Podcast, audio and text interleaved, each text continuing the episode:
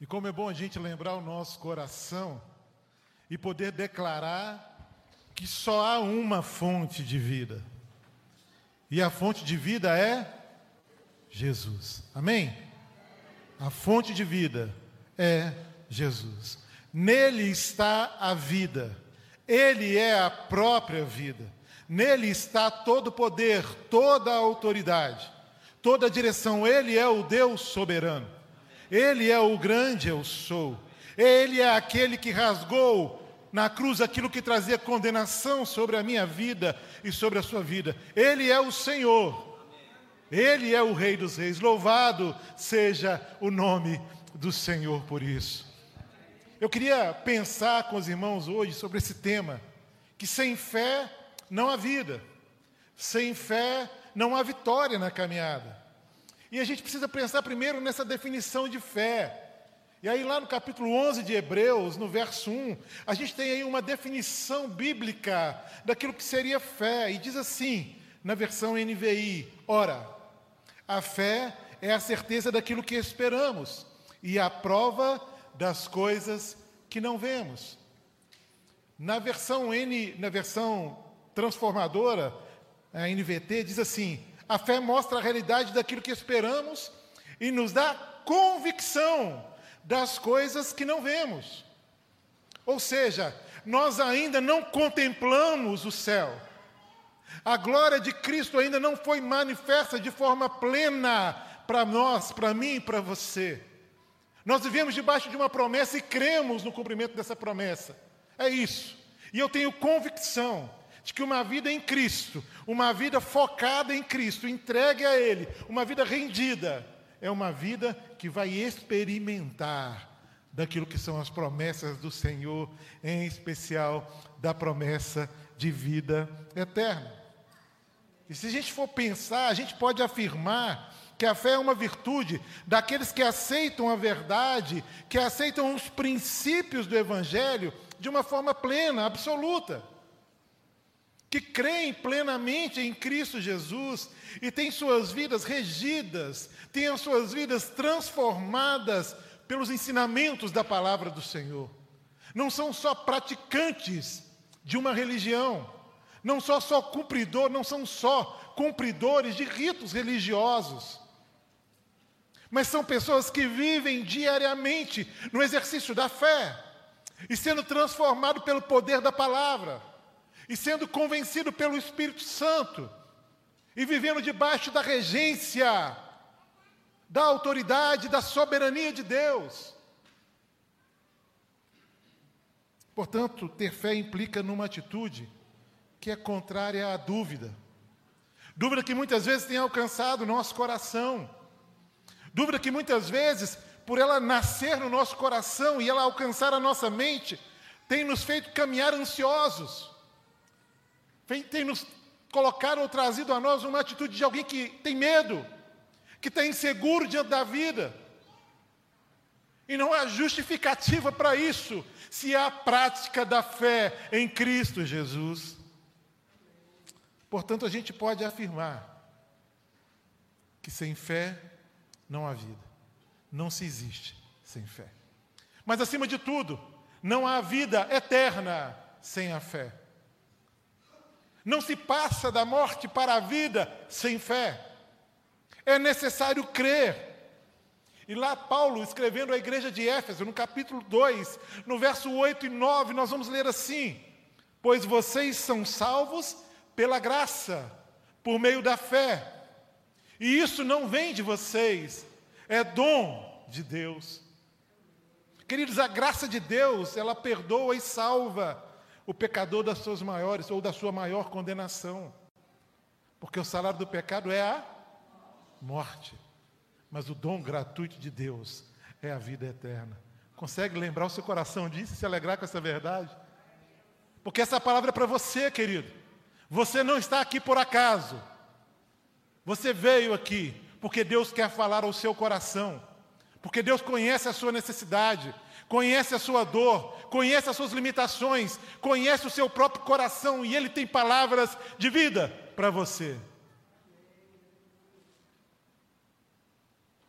Essa graça é a expressão do amor de Deus para todos os homens que são culpados e indignos. Por isso a gente vai ver lá no capítulo 3 de João, no verso 16, porque Deus amou o mundo de tal maneira que deu o seu Filho unigênito, para que todo aquele que nele crê não pereça, mas tenha a vida eterna. Não há outro caminho. O apóstolo Paulo explica que essa graça salvadora nos alcança através da instrumentalidade da fé. Por isso ele vai dizer: Pois vocês são salvos pela graça, por meio da fé. Em outras versões vai dizer: mediante a fé. E o importante, querido, é que você entenda, é que essa fé aqui citada não é qualquer tipo de fé. Não é uma fé naquilo que Deus pode fazer. Não é uma fé na sua própria capacidade. Não é uma fé naquilo que a religião possa produzir na sua vida. De que estar rodeado de pessoas de bem possa produzir no seu coração. Não. Aqui nós falamos de uma fé genuína, cujo objeto dessa fé é unicamente a pessoa de Cristo Jesus. Não é o que o outro pode fazer por você, não é o que a religião pode fazer por você, mas o que o Cristo vivo, aquele que morreu em seu lugar e ali mesmo venceu a morte, quer ele pode fazer por você. Porque somente a fé em Jesus Cristo é o canal da graça salvadora do Pai. Amém? Isso é importante que a gente entenda. Sem fé plenamente depositada em Cristo, não há vida. Não há vida. Tudo se resume a esse tempo presente se não há fé. Não há vida sem Cristo. Mas sem fé também não há vitória. E aí eu queria ler com os irmãos um relato aqui de Hebreus, capítulo 11. Vou ler do verso 32 ao verso 34, que é aquela galeria dos heróis da fé. Não é? E diz assim, para que a gente seja inspirado por essa palavra. Não é? Que mais direi? Não tenho tempo para falar de Gideão, Baraque, Sansão, Jefté, Davi, Samuel e os profetas, os quais, pela fé, conquistaram reinos, praticaram a justiça, alcançaram o cumprimento da promessa, fecharam a boca de leões, apagaram o fogo, o poder do fogo, e escaparam do fio da espada, da fraqueza, tiraram força, tornaram-se poderosos na batalha e puseram em fuga exércitos estrangeiros. Vai lá para Hebreus 11 depois, irmão. Lê um pouquinho dessa narrativa dos heróis da fé. Homens dos quais o mundo não eram dignos. Homens que não viram, mas que caminharam pela fé, que não receberam em vida aquilo que era a promessa do próprio Deus, mas estavam certos de que alcançariam tudo isso após a sua morte. Isso é fé, irmãos. E a fé me faz vencer. Por isso eu reafirmo que não há vida e nem vitória sem o exercício da fé, sem a experiência de colocar toda a sua confiança em Cristo Jesus. Se você puder abrir a sua Bíblia aí em 2 Crônicas, capítulo 13, a gente vai ler os primeiros versículos desse texto vai estar aqui também, né, no, no telão. Mas é importante que a gente dê uma folheada na Bíblia da gente, né, irmãos? Para a gente não esquecer onde estão os livros, né, da Bíblia. Para a gente não ficar aí mal acostumado, né? Mas diz assim, 2 Crônicas, capítulo 13, eu vou ler do verso 1 ao 3. No 18º ano do reinado de Jeroboão, Abias tornou-se rei de Judá e reinou três anos em Jerusalém. O nome de sua mãe era Maaca, filha de Uriel e Gibeá, e houve guerra entre Abias e Jeroboão. Abias entrou em combate, levando uma força de 400 mil excelentes guerreiros, e Jeroboão foi enfrentá-lo com 800 mil excelentes guerreiros. Aqui o reino do sul, né, o reino de Judá, em guerra contra o reino do norte, Israel. E eu quero que fazer um paralelo dessa batalha que Judá enfrentou contra Israel, aquilo, com aquilo que são as nossas duras e constantes batalhas que nós enfrentamos no nosso dia a dia. Porque apesar de não estarmos em guerra, como estava em guerra aqui o Reino do Sul e o Reino do Norte, nós vivíamos numa guerra constante com a gente mesmo, com as coisas que nos cercam, com aquilo que são os percalços da vida, que são as limitações que a vida impõe, que, que é a dureza dessa vida na terra. Quantas vezes nós nos sentimos fracos demais, incapazes demais, cansados demais e totalmente desacreditado de que podemos vencer as lutas dessa vida. Quantas vezes, e não é difícil da gente presenciar isso e ver isso acontecer, pessoas têm desistido de existir.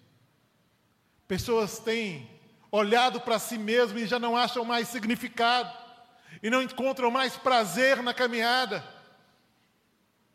E é uma vida de tanto sofrimento, que são até mesmo encorajados de alguma forma, pela própria dor, a por fim em tudo. Quantas vezes pensamos em desistir, em arriar, né?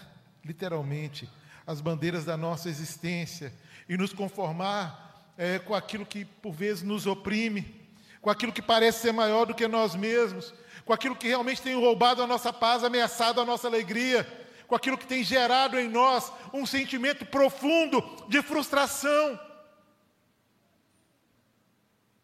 É importante que você entenda que só se vence isso com fé, porque nessa hora há uma grande batalha acontecendo. É a carne militando contra o espírito, e não se vence batalhas espirituais com armas carnais. Talvez a sua luta seja contra o seu ego. Talvez a sua luta seja contra as suas impressões, contra o seu senso de justiça. Não importa qual é a sua luta. Importa que a solução é uma só: fé em Cristo. Obediência à palavra de Deus. Porque enquanto formos nós mais importantes do que o Cristo, seremos senhores da nossa própria vida. E não vamos exercer fé em Cristo, vamos exercer fé naquilo que podemos. Vamos exercer fé no nosso senso de justiça. Vamos exercer fé naquilo que nós, por experiência própria, passamos a acreditar.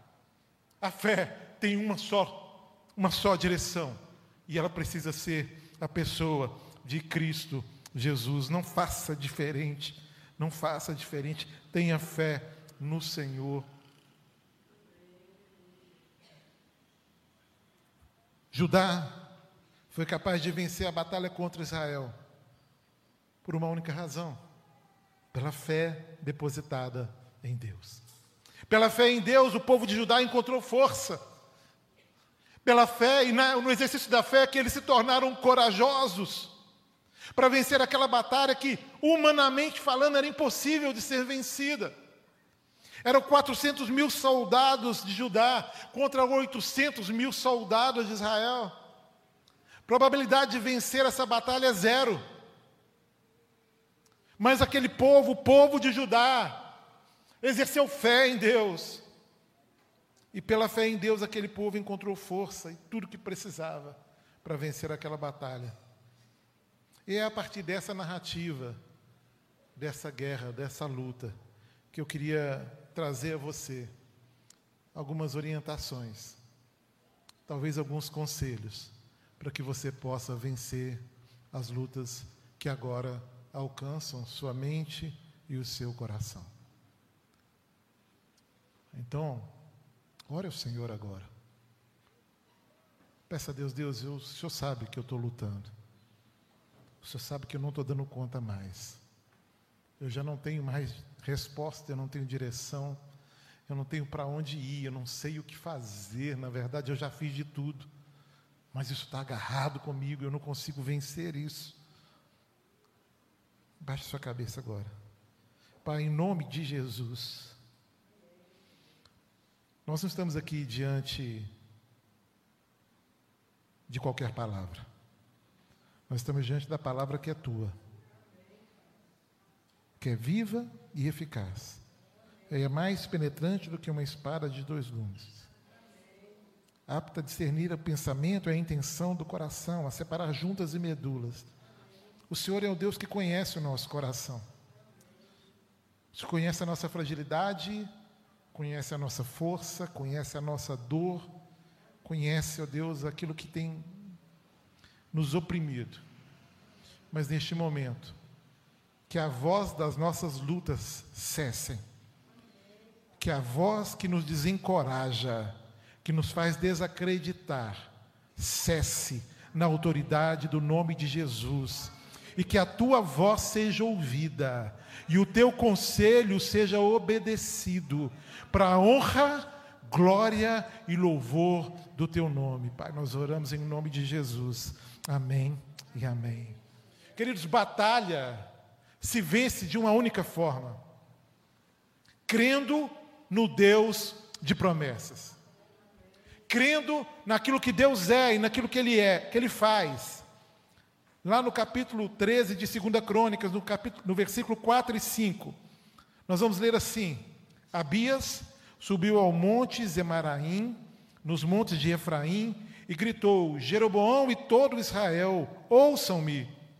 Vocês não sabem que o Senhor, o Deus de Israel, deu para sempre o reino de Israel a Davi e a seus descendentes, mediante a uma aliança irrevogável? Queridos, o rei Abias, ele fez questão de dizer aqui a Jeroboão e aqui todo o povo de Israel que havia uma aliança que já havia sido feita por Deus e que essa aliança era irrevogável que realidades nenhuma, ou realidade nenhuma, perdão, mudaria isso. Que circunstância nenhuma mudaria isso.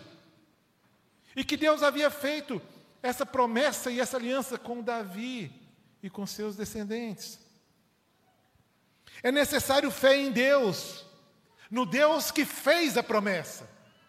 Essa é a fé do povo de Judá. Essa é a fé do rei Abias. Fé no Deus quem fez a promessa. Porque isso é o que importa. Porque tem muita gente tomando aí lugar de Deus na nossa vida. Tem muita gente caminhando pelo conselho do homem. Tem muita gente pautando a sua vida, as suas decisões, ações e reações pelo conselho humano. Você precisa andar pelo conselho de Deus. É a promessa de Deus. Não é por aquilo que ela traz consigo, mas é por quem fez a promessa. E quem faz a promessa é Deus. Ele foi capaz de vencer aquela batalha contra Israel porque ele cria nesse Deus de promessa. Fé em Deus e fé em quem Ele é. E o nosso Deus é aquele que criou e aquele que sustenta todas as coisas, querido. É aquele que tem os nossos dias nas suas mãos. É Ele e só Ele que dá a vida e tira a vida. Ele é o grande eu sou. Ele é o alfa e o ômega, o princípio e o fim. Ele é o Deus que chama as coisas que não existem como se já existissem. Ele é o Deus que torna tudo possível, porque Ele declara na Sua palavra: para mim não há nada demasiadamente difícil. Ele é o Deus que, quando agindo, quando age, ninguém pode impedir. Quem tentará contra o braço forte do Senhor? Quem impedirá o seu agir? Irmão, creia naquilo que Deus é.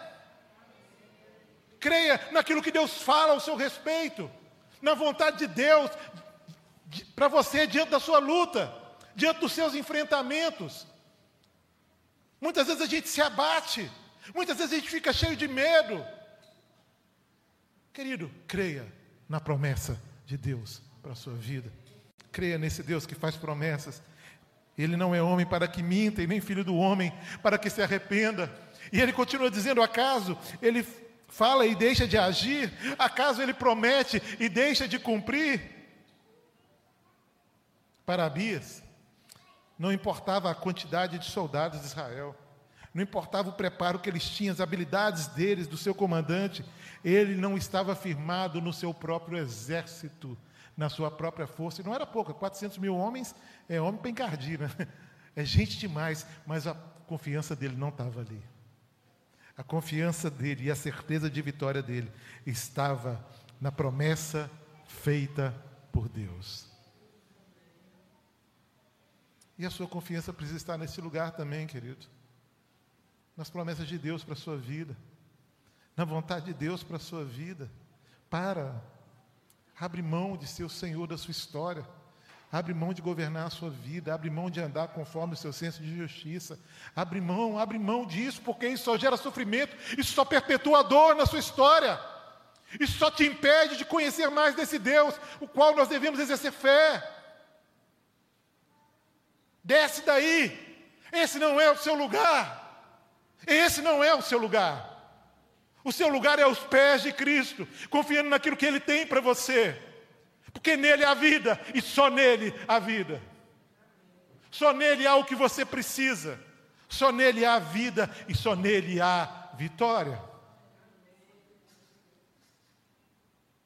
As promessas de Deus são sementes que nunca vão morrer, querido porque as palavras são do próprio Deus. Aí a gente olha para a história, a gente vai lembrar de Abraão, da promessa, do desafio que Deus traz e da promessa do filho. A gente olha e lembra de Sara, ouvindo a promessa de Deus e de alguma forma rindo daquilo tudo. Mas a gente vê um homem que exerce fé, e pastoreia a sua própria casa e diz: se Deus falou, vai acontecer, mesmo que 40 anos depois, queridos. Fé, fé naquilo que Deus fala. Foi assim com Caleb.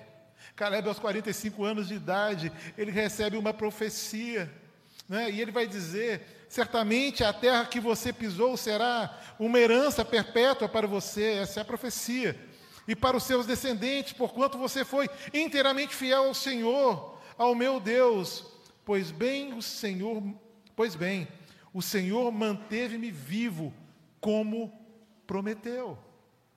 E depois, lá aos 85 anos de idade, aquele homem vive a promessa feita para a vida dele e para a sua descendência.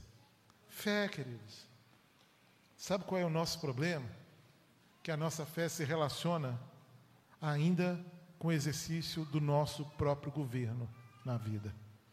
É uma fé que está sujeita à nossa vontade.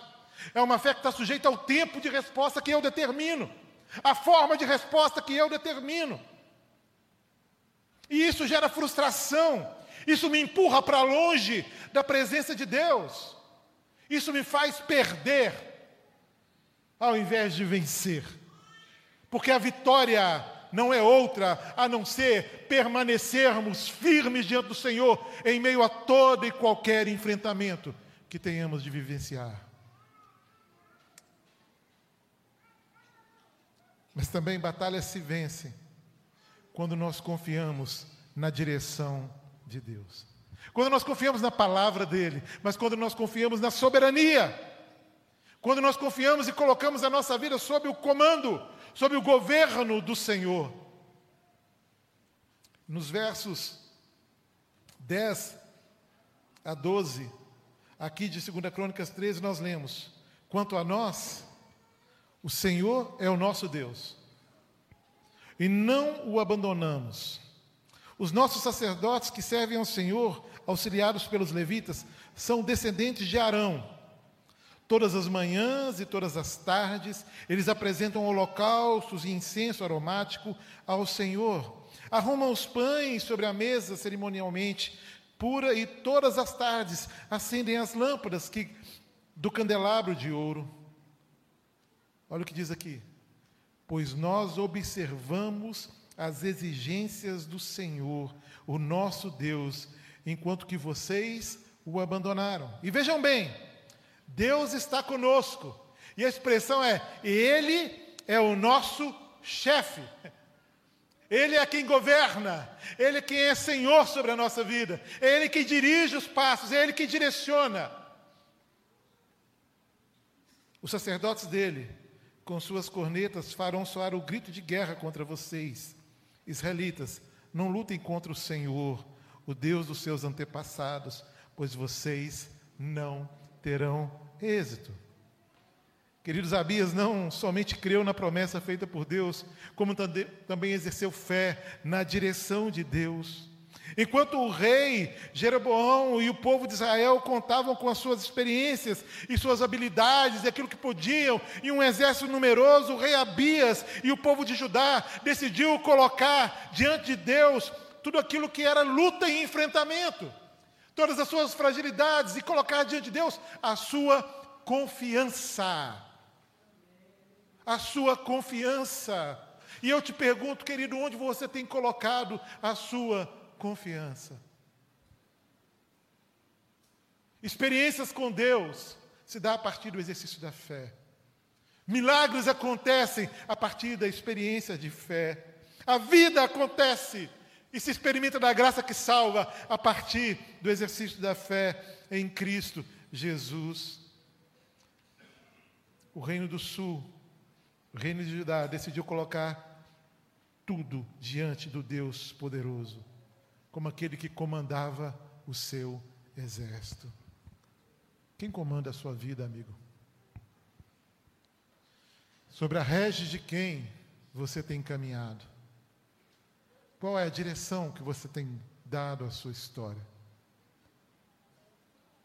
E se você foi capaz de responder essa pergunta, talvez seja porque você mesmo esteja gerindo a sua vida. E esse caminho, mesmo que seus olhos, aos seus olhos pareça bom, a narrativa bíblica, bíblica é que eles são caminho de morte. São caminho de morte. Uma vida sem Cristo é uma vida inexistente, é mortos. Assim nós estávamos, sem Cristo. Judá seguiu a direção de Deus para aquela batalha e por isso ele conseguiu lograr êxito. Certa vez Deus disse o seguinte ao seu povo, lá através do profeta Jeremias, no capítulo 29, verso 11: Porque eu sou eu, porque sou eu que conheço os planos que tenho para vocês. Queridos, Deus tem plano para a sua vida. E Ele conhece os planos. E muitas das nossas lutas é porque nós não queremos submeter as nossas vidas aos planos de Deus.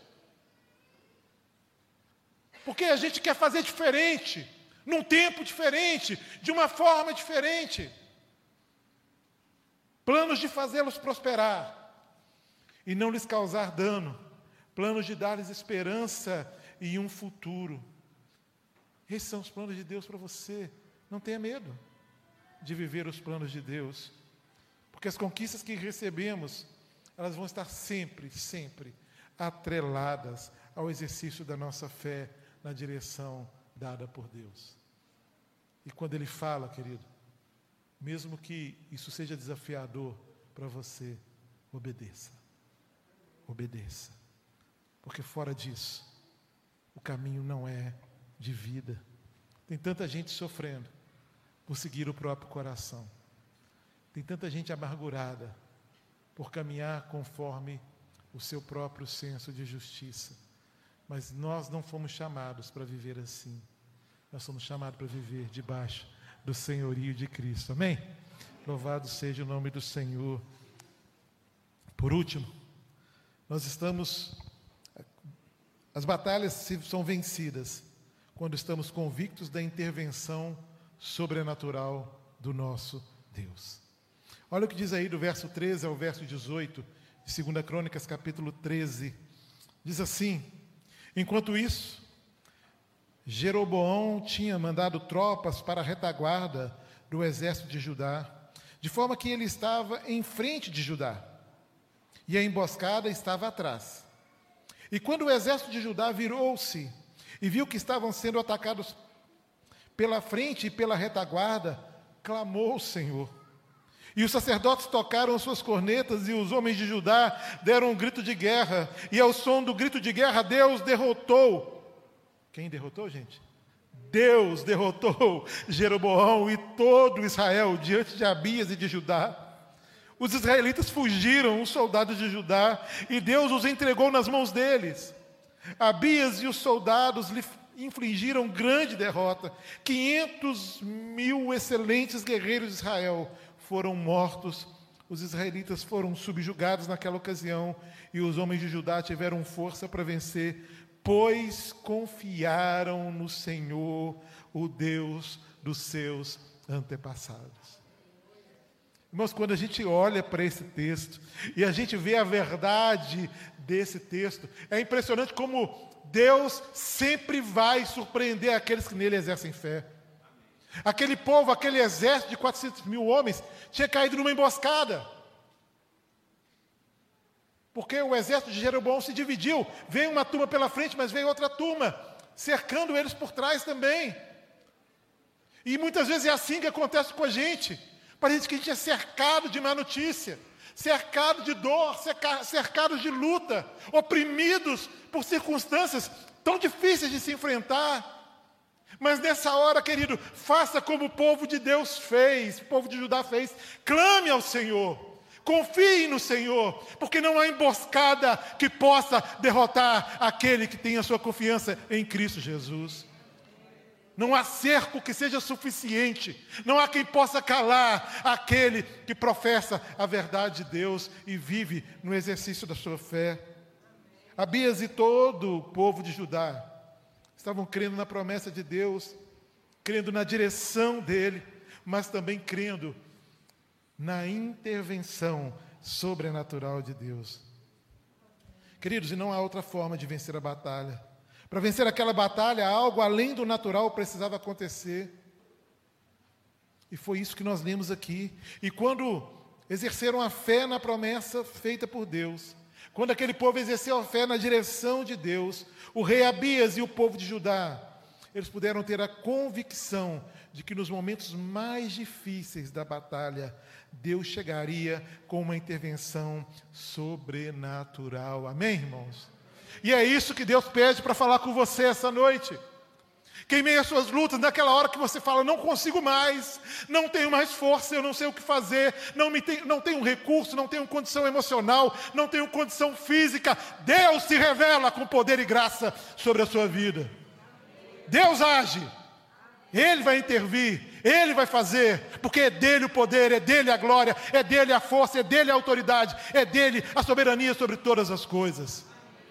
E louvado seja o nome do Senhor por isso. Há um Deus que age quando nós não podemos mais agir.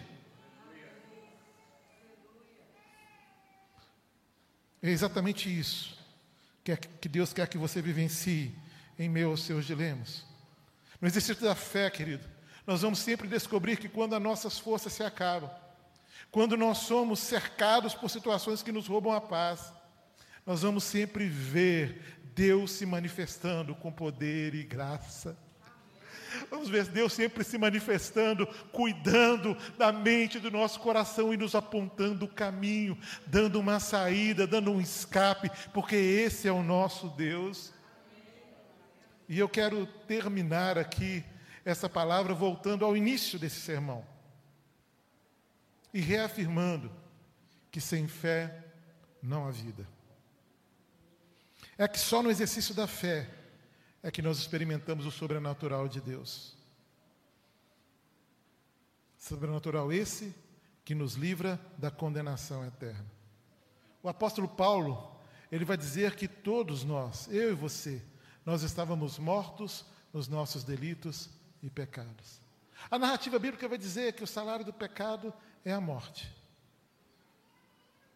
Estávamos condenados, mas Cristo morreu por nós, quando ainda estávamos na condição de condenados.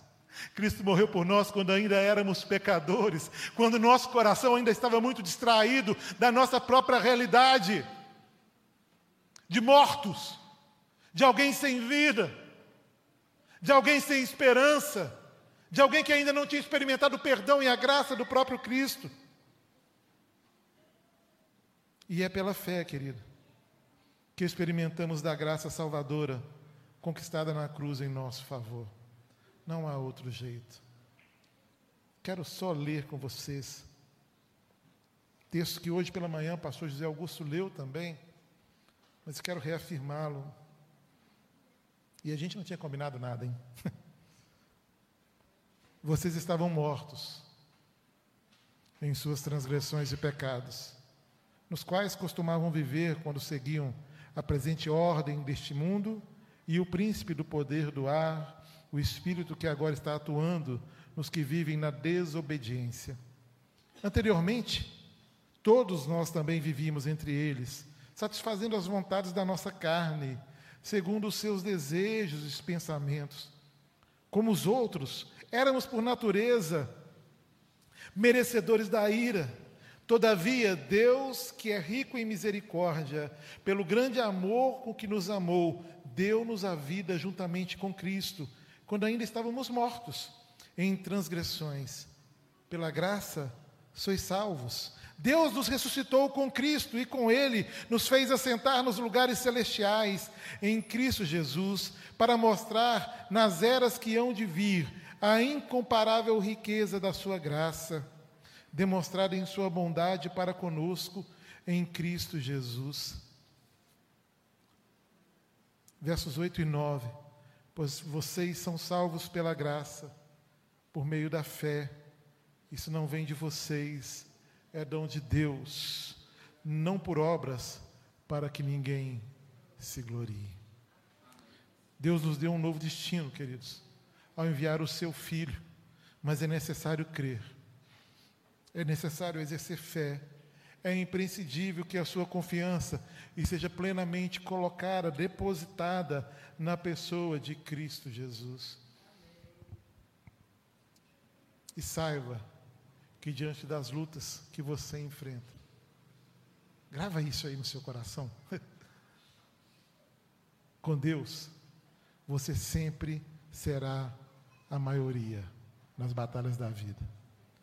Você sempre vai ter a intervenção dele diante da maior luta que você enfrentar. Então vença suas batalhas crendo no Deus de promessas Vença suas batalhas confiando e colocando a sua vida na direção de Deus, na soberania dele. Vença a sua batalha estando convicto de que quando tudo parece ser o fim, há uma intervenção do alto, soberana sobre a história, sobre a sua luta, que vai mudar essa realidade. Eu queria que você baixasse sua cabeça. Nós vamos cantar uma canção, mas antes eu queria trazer para você o pedir que você realmente medite um pouco sobre tudo aquilo que Deus falou ao seu coração. Talvez você entrou aqui e a sua condição seja de alguém que ainda vive sem esperança, debaixo da condenação do pecado. Você entra aqui, mas não há vida não há certeza e não há garantia da vida eterna. Pois você entrou aqui hoje, porque Deus te apresenta, ou se apresenta na sua história, como caminho, verdade e vida. Ele é o Deus de toda salvação, que é pela graça, mas é necessário que você exerça fé. Então, se você é essa pessoa que quer colocar a sua vida diante do Senhor, eu quero entregar a minha vida a Jesus. Eu tenho ouvido falar sobre Deus, eu tenho ouvido falar sobre Jesus. Talvez eu seja até, você seja até alguém que tem uma prática religiosa bem exercida, mas entendeu hoje que não é a religião que dá vida, é Cristo. Entendeu hoje que não há vida fora de Jesus. E você quer a vida que Cristo tem para você. Se você é essa pessoa, querido, onde você está? Eu vou pedir que a igreja esteja em oração. Se você puder baixar sua cabeça. Mas talvez você entrou aqui nessa condição. Você não consegue, ou não conseguiu até agora exercer a sua fé, mas decide fazer isso. E se você é alguém que quer colocar sua confiança em Cristo, e entregar a sua vida a Ele e dizer: só o Senhor pode me dar vida eterna, só o Senhor pode me amar como o Senhor me amou, só o Senhor é fonte de vida. Eu quero me entregar a Ti essa noite. Se você é essa pessoa, onde você está, levante sua mão, quero orar com você. Aqui embaixo, alguém, eu quero entregar a minha vida a Jesus. Amém, querido. Pode baixar, Deus abençoe, já te vi. Há mais alguém? Mais alguém? Amém, querido. Amém. Deus abençoe. Aqui embaixo há mais alguém? Na galeria alguém? Eu que amém, querido. Deus abençoe a sua vida. Aqui na lateral, na galeria lateral, alguém? Amém. Pode, Deus, pode baixar sua mão, Deus te abençoe. A salvação e a vida só acontecem em Cristo. Mas as, as vitórias também, em meio às lutas que nós enfrentamos, estão no mesmo lugar. A fonte é a mesma. A fonte é Cristo Jesus. E talvez você esteja aí numa profunda luta. Numa profunda luta. Então ouse, ouse exercer a sua fé. Ouse realmente confiar que o Deus que nós servimos é um Deus que tem promessas de vida para você. É o Deus que dá direção para a sua história e que vai intervir no meio, sua, em meio à sua dor e à sua luta de forma sobrenatural. Eu quero pedir a você, querido, que enfrenta isso e que agora experimentar desse poder na sua história. Levante sua mão, diga: Senhor, eu, eu andei confiando em mim mesmo, eu andei confiando naquilo que eu podia, eu andei confiando por aquilo que eu tinha como verdade pessoal, e eu reconheço que não há vitória fora do Senhor, e eu quero essa vida, quero vencer os meus dilemas, eu quero vencer as minhas dores, eu quero enfrentar o que tiver de enfrentar na autoridade do nome de Cristo. Eu não quero mais andar sozinho, eu não quero mais lutar sozinho. Se você é essa pessoa, querido, que está nessa luta, levante sua mão. Eu preciso, amém, querido, amém. Deus está intervindo nesse lugar, Deus está falando neste lugar. Há mais alguém? Eu quero confiar minha vida ao Senhor, eu quero realmente, dos meus dilemas, colocá-los todos diante do Senhor. Louvado seja o nome do Senhor. Nós vamos cantar uma canção agora. E eu queria que você declarasse essa canção numa atitude de fé, diante das suas dores, diante das suas lutas. O que você que entregou a sua vida a Cristo hoje, pudesse cantar essa canção num sentimento de gratidão, porque você hoje pode beber dessa água, que é a água da vida. Você pode beber dessa água.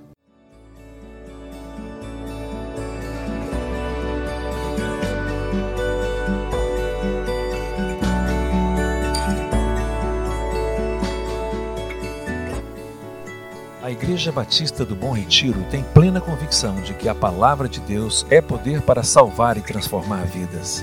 Nosso desejo é que essa mensagem tenha alcançado seu coração. Para saber mais sobre quem somos e em quem acreditamos, acesse ibbrpatinga.com.br.